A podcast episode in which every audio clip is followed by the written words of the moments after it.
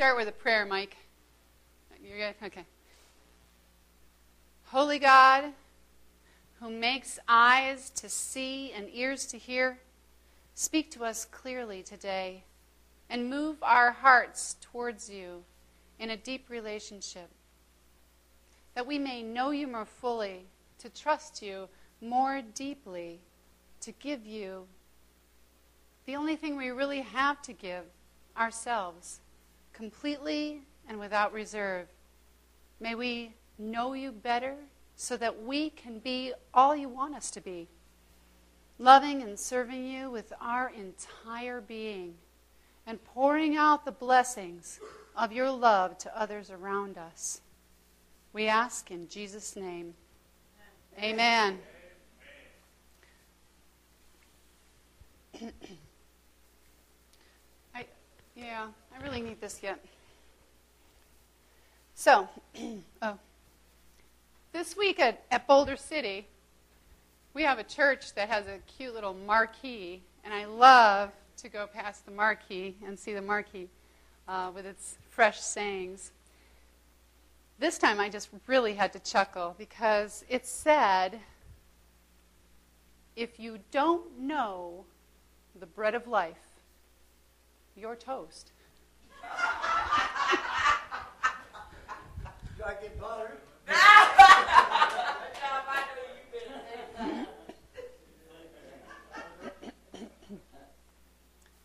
So, today we'll be talking about a woman who chose the bread of life. She knows the bread of life. A woman who knows that she was bought for a price. Like we know that we were bought for a price, a costly price, and set free. And that's what we'll talk about today. Now I can move that. Because this starts with a dramatic illustration.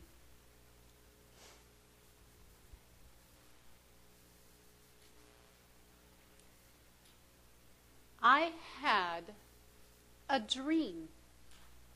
I was on a platform much like this and my arms were in irons and chains hung between them. And my legs were shackled also with a chain running between it. I could feel the heaviness, the weight.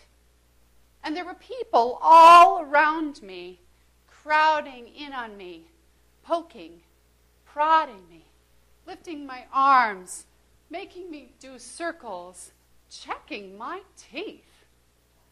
And I realized I was going to be sold as a slave on the auction block. These people all over. I was so frightened. My spirit was so heavy. I felt so hopeless. And all these people just crowded around me and around me. And then I trembled as I heard the auctioneer say, Let the bidding begin. And the, bid- the bidding did begin. But it was such a low price that was being offered for me. I mean, certainly I had more value than what they were offering to pay for me as a slave. And what was funny about the bidding is that the price never went up. The same people were bickering at one another over the small price they were offering, but no one would top another's price. And it went on and it went on. Wasn't I more valuable than what they were offering for me? And as I saw these people bickering back and forth, over trying to get something for nothing, I saw a man in the back. And he he was a man who was carrying an axe and an axe slung over his shoulder and he caught my eye. We got eye contact. And I couldn't read his expression. I don't know. But he began to make his way through the crowd until he got to the front. And again, he looked at me as I looked at him, and I was so fearful. So I had no idea in all this chaos what would become of me. Then the man with the axe cried out a costly price. He offered a costly price, an unbelievable price, a price that could not be matched. And as he offered that, nobody, the crowd hushed, and nobody could match that price. And he, the auctioneer, yelled, Going! Going! Gone to the man with the axe! And I trembled. And he came up to the platform and he grabbed my chains, not so gently, I might say, and I fought against him. And he took me down off of the platform, down, and he started pulling me through the crowd, and I cried, and I fought, and I wept and trembled in fear as he pulled me out through the crowd and out along the street of the village. I found myself on the outskirts, this man with the axe pulling me, pulling me. And there we were on the outskirts. And then he drug me into the desert, into a dry and lonely place where there were no people to hear me cry out. No one and I was perplexed, and I didn't know what to do. And he brought me to this boulder, and he commanded me to lay my chain across the boulder. And I laid it, turned my head away. And up came the axe, and down came the axe, and clink! My chains were loosed. And then he took the leg irons and put them over the boulder, too. And up came the axe, and down came the axe, and clink! I was free. I was free. And he looked down at me, and he said calmly, You are free. You are free. And he turned around and started to walk away.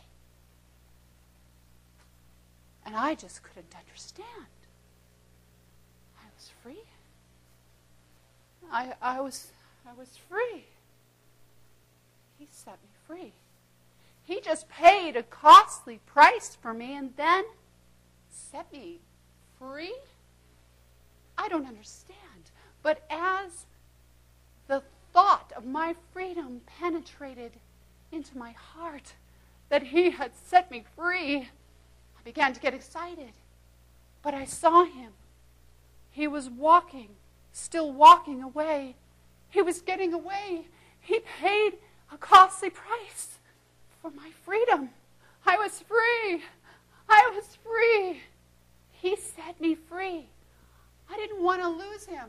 So I started to run to catch him. I had to catch him. Oh, but he was getting away. So I ran as quickly as I could. Oh, I can't let him get away. And then I caught him. And I flung myself at his feet, all the while crying, You set me free! You set me free! And I wrapped my arms around his legs and clung to him, crying, You set me free! You set me free! I am free! I am free! You set me free! I will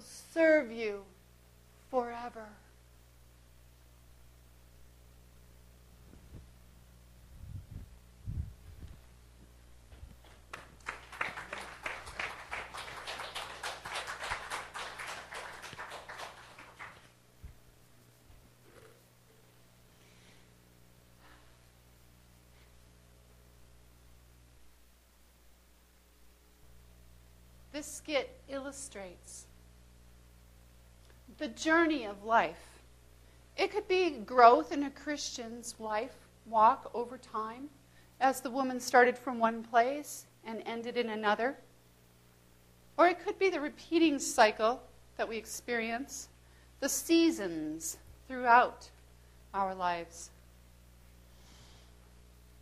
But this morning, I want to point out who the woman represents and the four attitudes or choices that I see in the woman through her ordeal and in the process of being set free.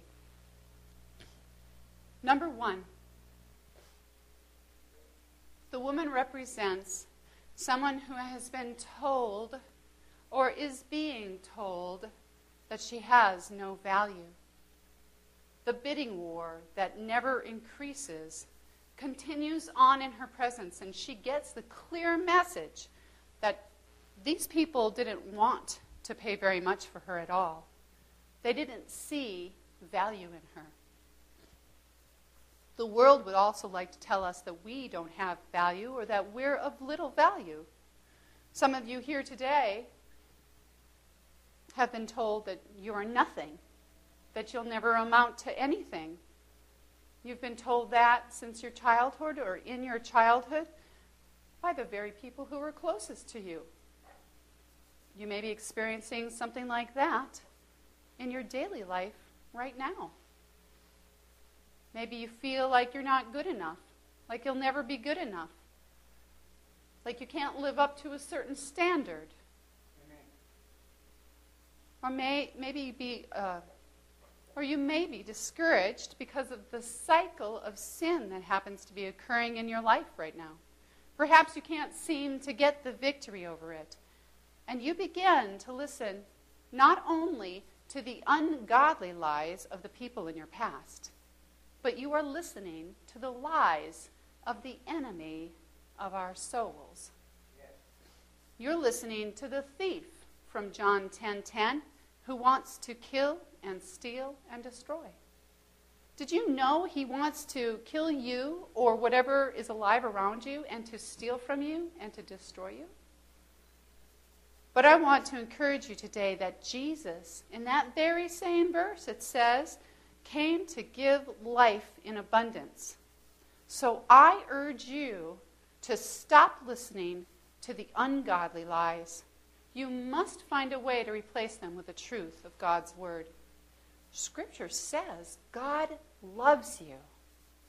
He loves us so much, He sent His Son to die for our sins when each and every one of us should have paid for our own sins.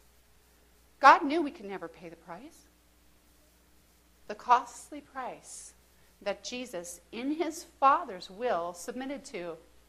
And yes, because he also loves us so much that he emptied himself. This says, Who, being in very nature God, did not consider equality with God something to be grasped, to be held on to. But he made himself nothing, taking the very nature of a servant, being made in human likeness. And being found in appearance as a man, he humbled himself and became obedient to death, even death on a cross. John 15, 13 says, There is no greater love than that a man lay down his life for another. And that is just what Jesus did. In fact, he laid down his life while we were still sinners, while we were still his enemies.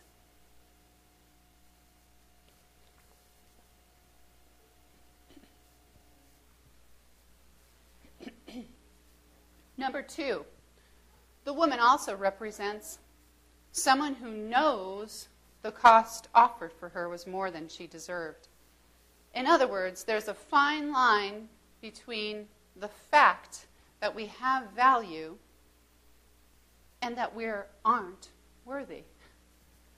The man with the axe just paid a costly price, an unbelievable price for the woman, a price that she knew she wasn't worth or worthy of. She could never pay back or work hard enough to earn her freedom from the man or work hard enough to pay him back. She knew she could have never offered that price to free her own self from the auction.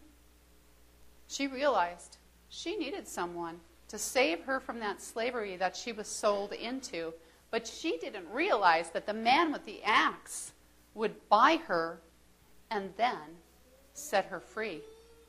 He was the one who saw the value in her and then gave her worth. And without him, she was nothing. We also are nothing without God. He's the one who sees our value and He gives us worth. He made us. And the Son left heaven in all its glory and riches and became human, bought us with the costly price of His precious blood and life, and paying the penalty that we owed, that we could never pay. He paid a debt he did not owe.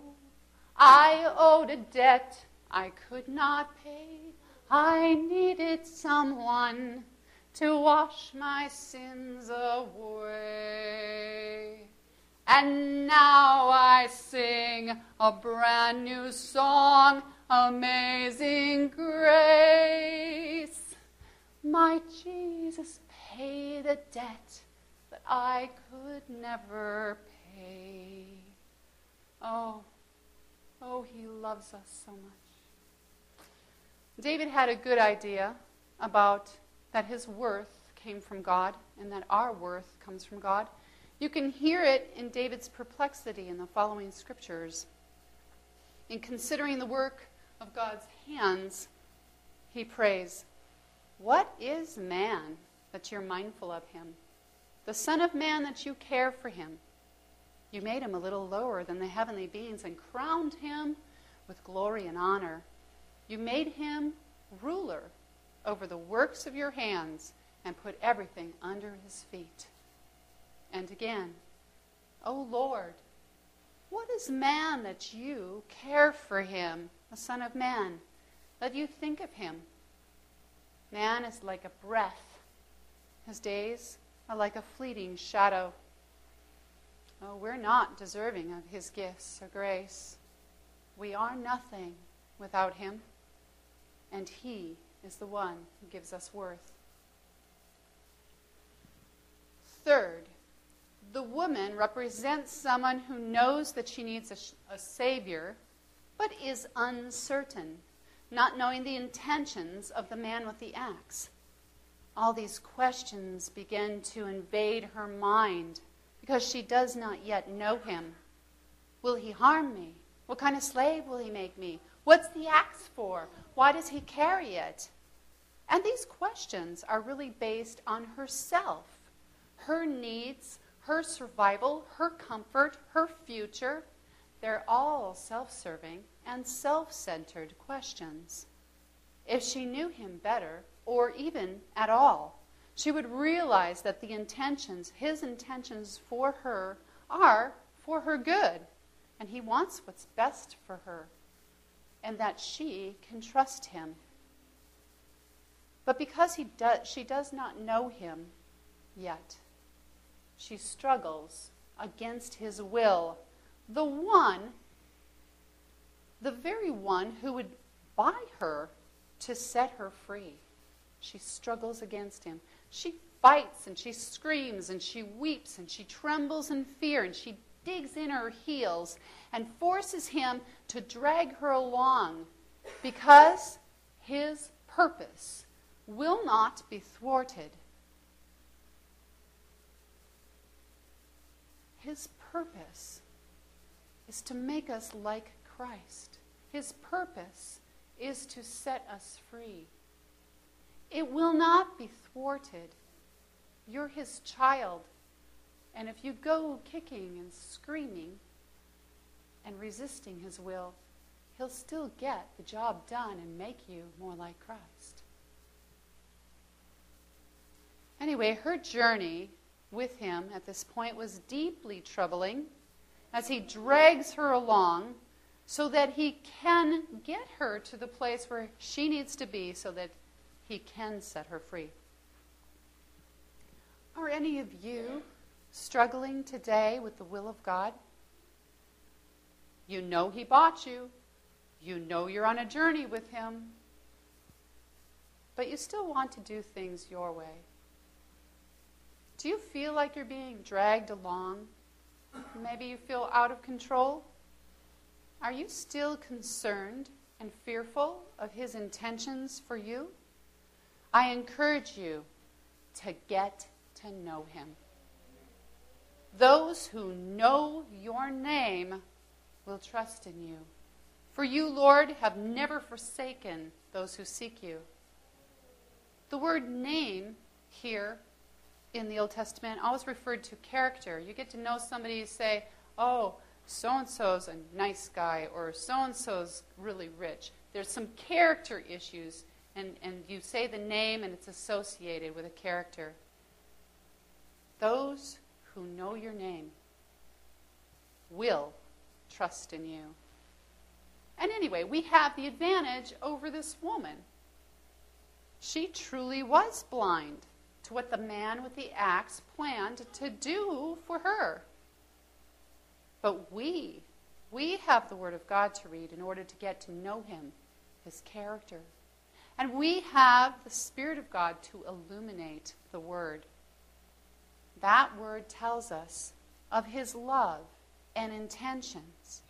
He loves us so much that He bought us to set us free. But we too are on a journey with Him so that He can get us to a place where He can set us free from whatever bondage we're going through. It's the process of growth. It's a lifelong process that will happen throughout your life. It's also called sanctification. That's what He wants for us. That's His purpose, that we become more like Christ. And that word also tells us that God wants us to be changed into the image of Christ, to become more like Jesus in ever increasing glory, to walk as Jesus did, in obedience and submission to the Father's will. In other words, He loves us too much to let us stay the same. And we, who with unveiled faces all reflect the Lord's glory, are being transformed into his likeness with ever increasing glory, which comes from the Lord who is the Spirit. Let me make that simpler. And we are being transformed into his likeness with ever increasing glory. That's why, with unveiled faces, we can reflect the Lord's glory because we're being changed into the image of his Son. And in that, we reflect God's glory to our areas of influence, to the people at our work, at our family, in our homes, on the streets.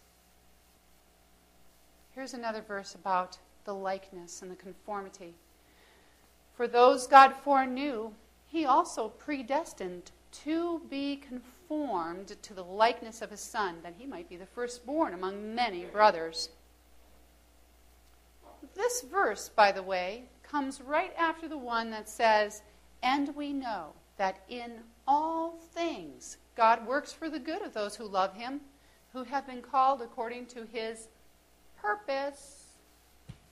And what's his purpose? To make us like Christ, so that we can reflect his glory. You know, this verse, though, is often used to comfort those who face adversity. But have you ever considered that the very adversity in which we struggle is meant to fulfill this purpose of God? That we are being conformed into the likeness of His Son? Have you ever considered that that is the good that will come out of your trial? So, I say to you and urge you to read God's Word, especially the New Testament and you will come to know God's love for us, His liberating love, that His intentions for us is for our good, that He wants to set us free and make us more like His Son. And you will discover that He gave us the commandments. They're for our good. He gave it to us so that we could be set free and transformed into the likeness of Jesus and to walk as Jesus did. The more you read His Word, the more you will know God, His character, His love, and be changed. You will realize as these truths penetrate your spirit that you can trust Him. Fourth, the woman represents someone who finally realizes the immensity of the gift given her. The truth of the matter has finally penetrated her spirit. He set her free, and she's amazed. At first, she didn't understand, and then, as reality dawns on her, she understands and responds. Her praise is the repetition of what he has done for her. You set me free. You set me free, she said over and over again. She understands that she has value, more value than the world claims she had, value in his eyes, but yet did nothing to deserve the gift of being set free after having been bought at such a costly price. She understands now that she just struggled against his will, and all he wanted to do was set her free. She must have felt foolish but she didn't let that get in the way of her victory, her celebration, her praise, and her elation. So, knowing that she had nothing left to give, nothing to give at all, she gives of herself, totally and completely. I will serve you forever. She has come to know his intentions were good for her the whole while that she struggled against him, and that he meant to set her free, and she finally responds by surrendering.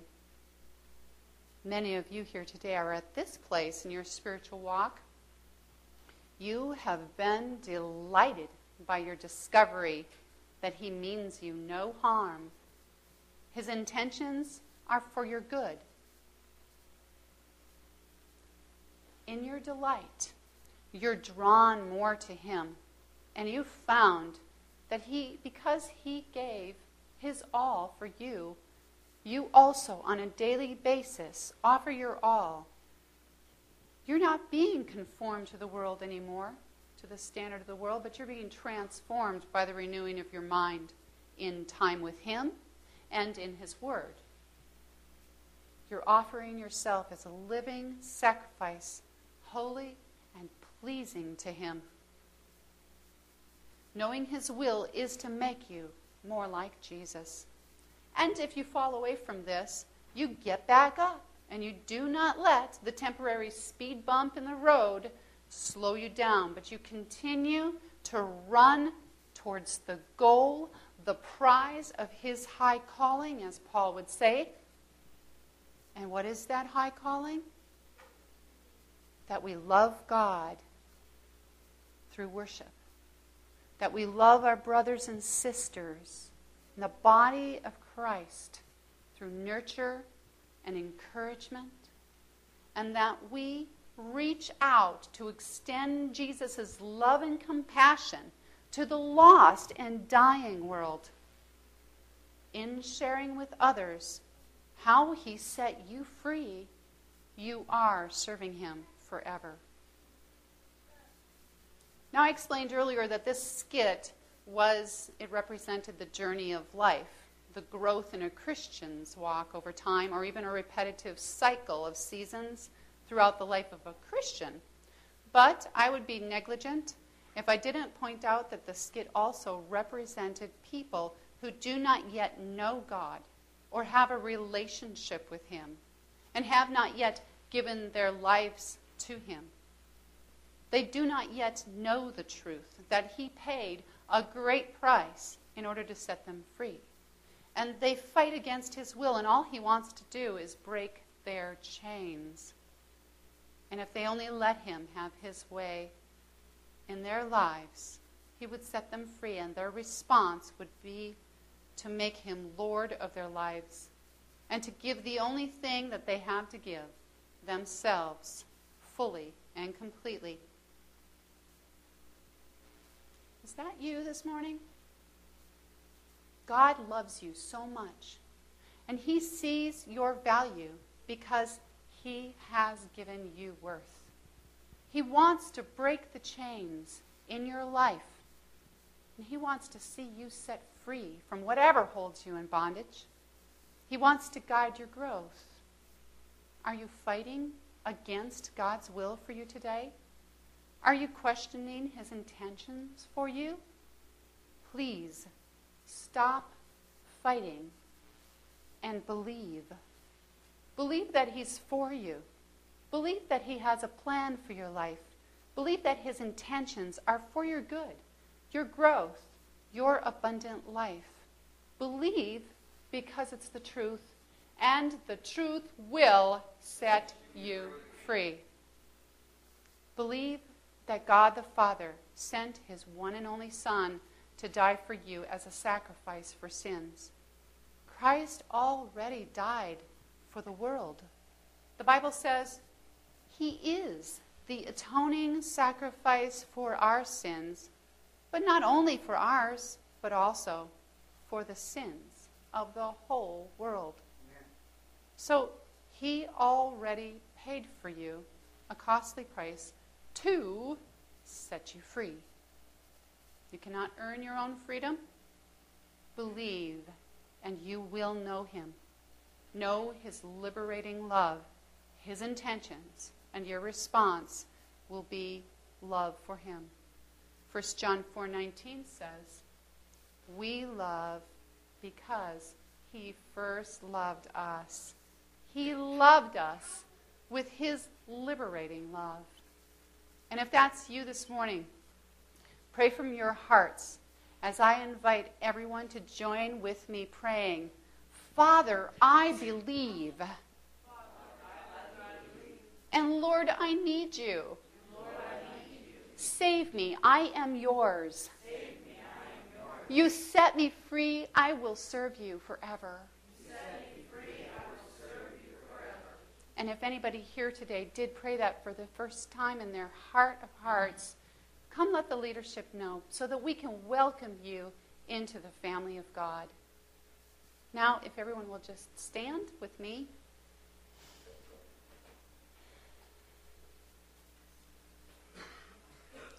And Lord, I now pray over this body of believers that they come to realize their worth in you and given by you that they come to know you better each day as you speak to them through your word.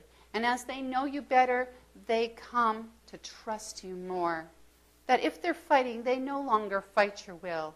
And as the immensity of your gift and your liberating love continues for them to penetrate their hearts, they respond by giving themselves to you more fully and completely anew each day and their praise is the repetition of what you've done for them, proclaiming it to everyone in their areas of influence, and thereby encouraging those around them, shining the light of your liberating love and advancing your kingdom here on earth as it is in heaven.